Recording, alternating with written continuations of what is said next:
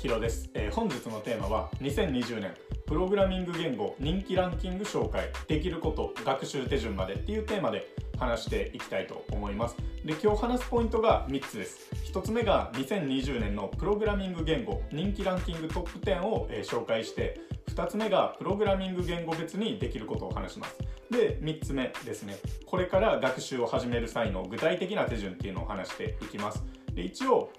今回話す僕の自己紹介すると、サッカーと筋トレ歴っていうのが大体20年と7年ぐらいになる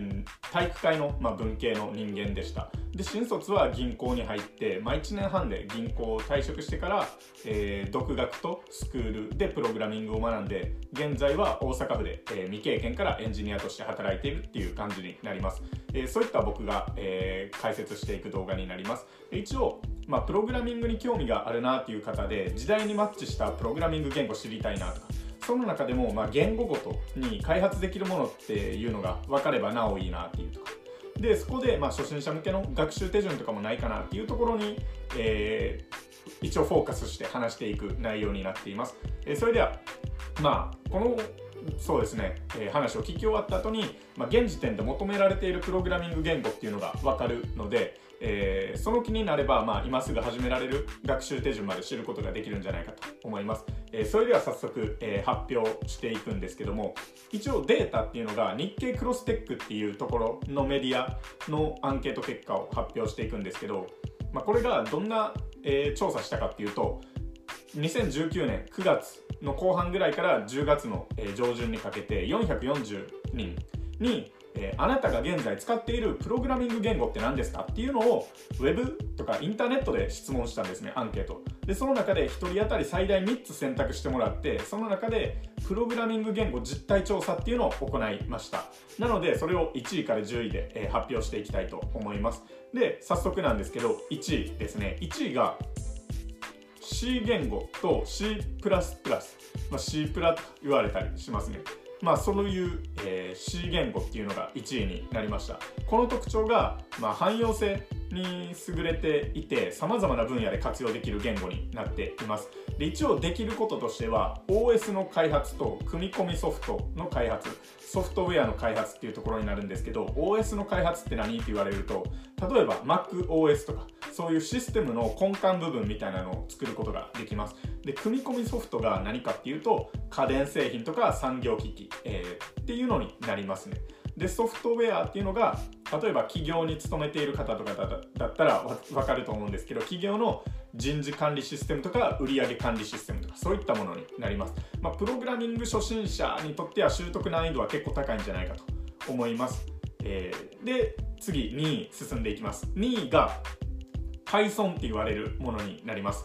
こちらの Python っていうのは現在トレンドの一つである AI とかビッグデータの分野で活用される言語になります。具体的にできることっていうのが、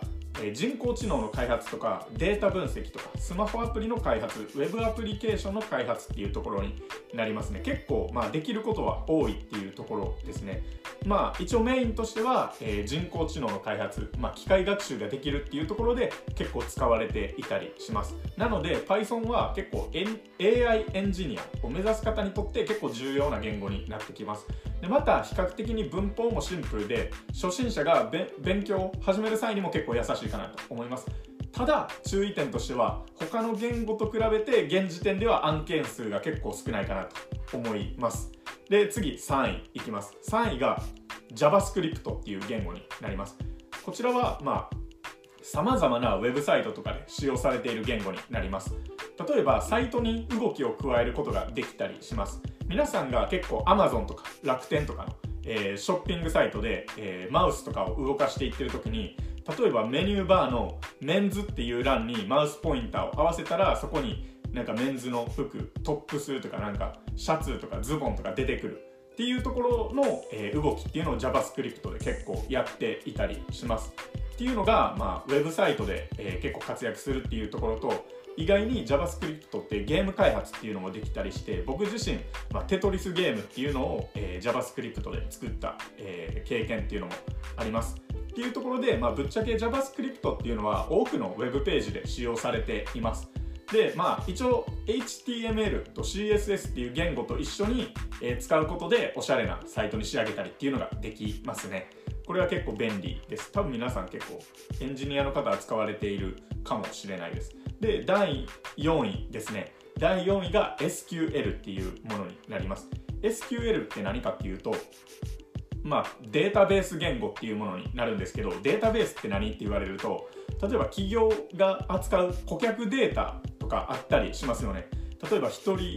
の名前とか生年月日とか性別とか住所とかメールアドレスとか、こういったものを、管理しているものになるんですけど、それを各ユーザーを番号で管理して、いつでも検索とか追加とか変更とか削除とかっていうのをできたりするものになります。例えば皆さんがやられているインスタグラムとかツイッターとかも、自分の名前が登録されていたりとか、生年月日登録されていたり、メールアドレス登録されていたりってすると思うんですけど、そういった一人一人に対してなんか番号を振って管理するっていうのが、まあ、SQL の特徴ですね。で、ビジネスマンがイメージしやすいのは Excel で顧客管理をしたりしてると思うんですけど、そういう感じで行と列で、まあ、結構管理していったりするっていう特徴が、まあ、SQL とか、まあ、分かりやすく言うとそんな感じですね。で、第5位が、C# っていう言語になります。1位が C 言語っていうのはやったんですけど、5位が C# ですね。こちらも汎用性が高くて結構幅広い分野で、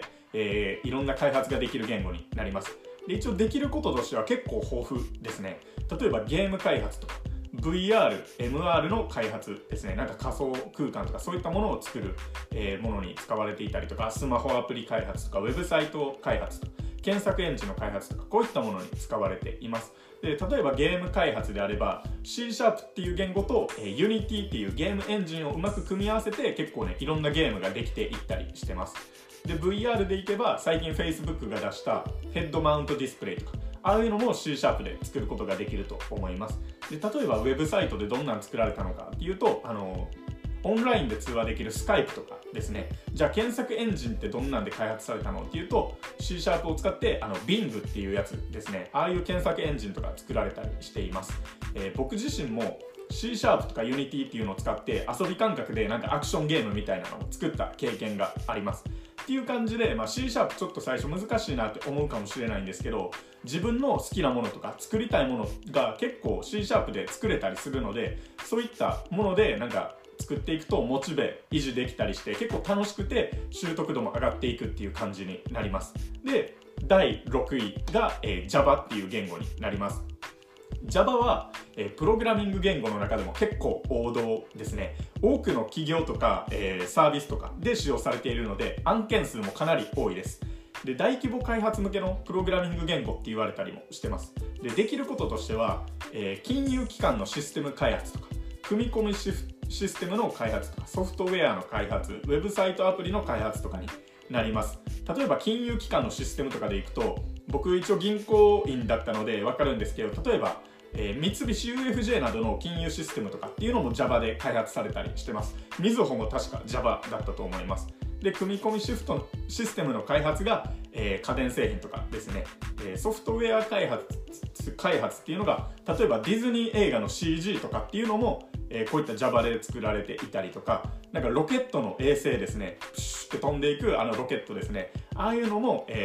作られていたりしてます。っていう感じで、まあ、汎用性が高いので Java の習得っていうのは、結構スキルさえ身につけば仕事に直結できたりできるっていうので結構おすすめですね。で、個人的には、まあ、Java か PHP が案件数が多いので取り組むのはありなんじゃないかと思っています。で、第7位が VBA っていうやつですね。で、VBA って何って言われると、マイクロソフトオフィスで使用できるプログラミング言語っていうイメージで考えてもらったらいいです。じゃあマイクロソフトオフィスって何って言われると、皆さんが結構仕事で使われたりしてるワードとか Excel とか PowerPoint とか、そういったビジネスマンが普段使うアプリケーションになりますね。例えば VBA を使ってExcel の面倒な処理っていうのを自動化することだって、可能ですね。結構営業マンってエクセルの事務処理で、結構時間追われたりしてますよね。それを VBA によってうまく自動化できれば営業に専念できる時間っていうのが増えるので、学んでおいて損はないですね。で、僕の銀行で働いていた時の1個上の先輩で京都大学の方がいたんですけど、その方は結構 VBA をマスターされている方で、営業だったんですけど、もう事務の方は全て VBA とか使ってうまく自動化して営業に専念して結果出してたっていう感じの方だったので、結構ビジネスマン学んでおいて損はないんじゃないかと思っています。で、次第8位ですね。第8位が HTML と CSS になります。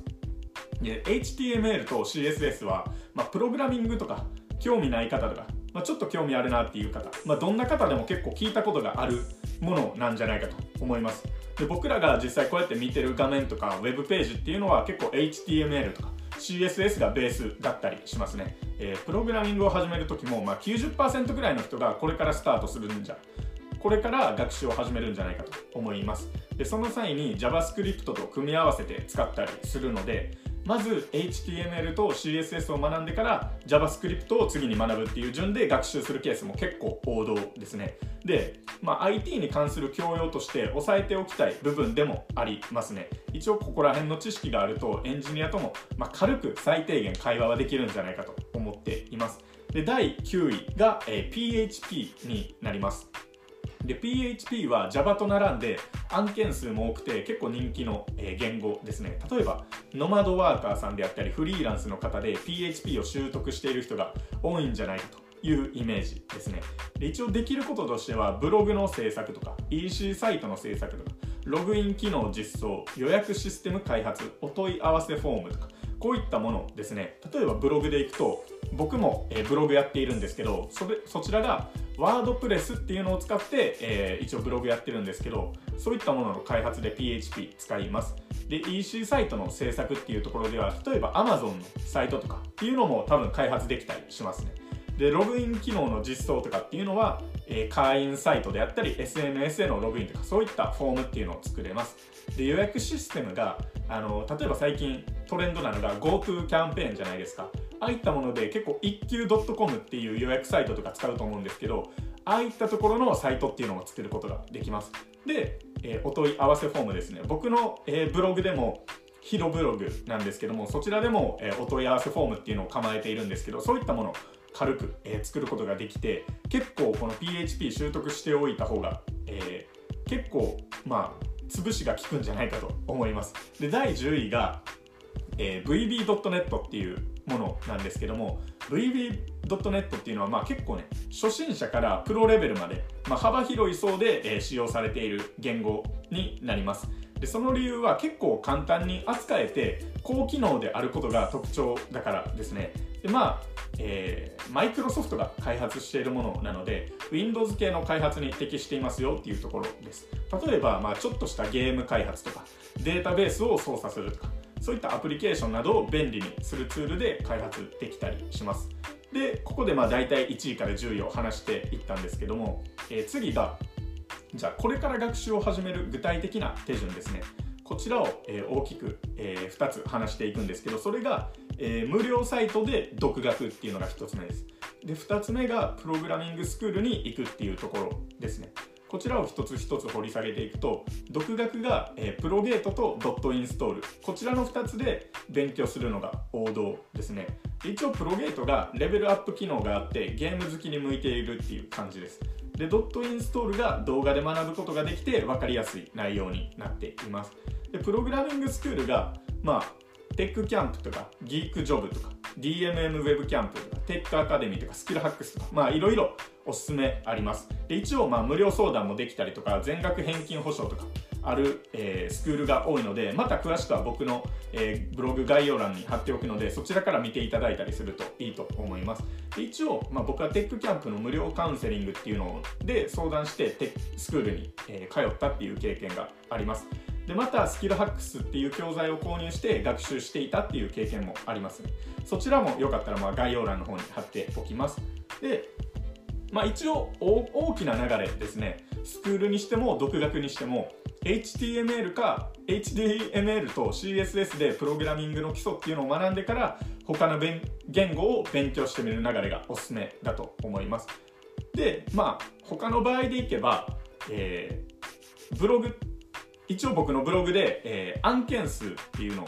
ですね、プログラミング言語別の案件数ランキングみたいなところも一応引用して、画像として貼っているのでそちらを見ていただいたらいいんですけども、一応プログラミング言語別の案件数ランキングっていうのも、解説すると、1位が Java で2位が PHP で3位が、JavaScript とかそういった、数字になっているので、ここから逆算してじゃあ Java を勉強しようとか PHP 勉強しようとか JavaScript 勉強しようとかそういった感じでもいいと思います。で、まあ今日の内容はこんな感じになるんですけど、今日のおさらい一応すると大きく3つですね。2020年プログラミング言語人気ランキングトップ10を解説しましたと。で、2つ目がプログラミング言語別にできることをその後に深掘りしました。で、3つ目がこれから学習を始める具体的な手順っていうのを話していきました。で、まあ繰り返しにはなるんですけども、現時点で求められるプログラミング言語っていうのがどういうのか分かったはずです。で、まあこれからの時代は、IT の教養があれば武器になるし、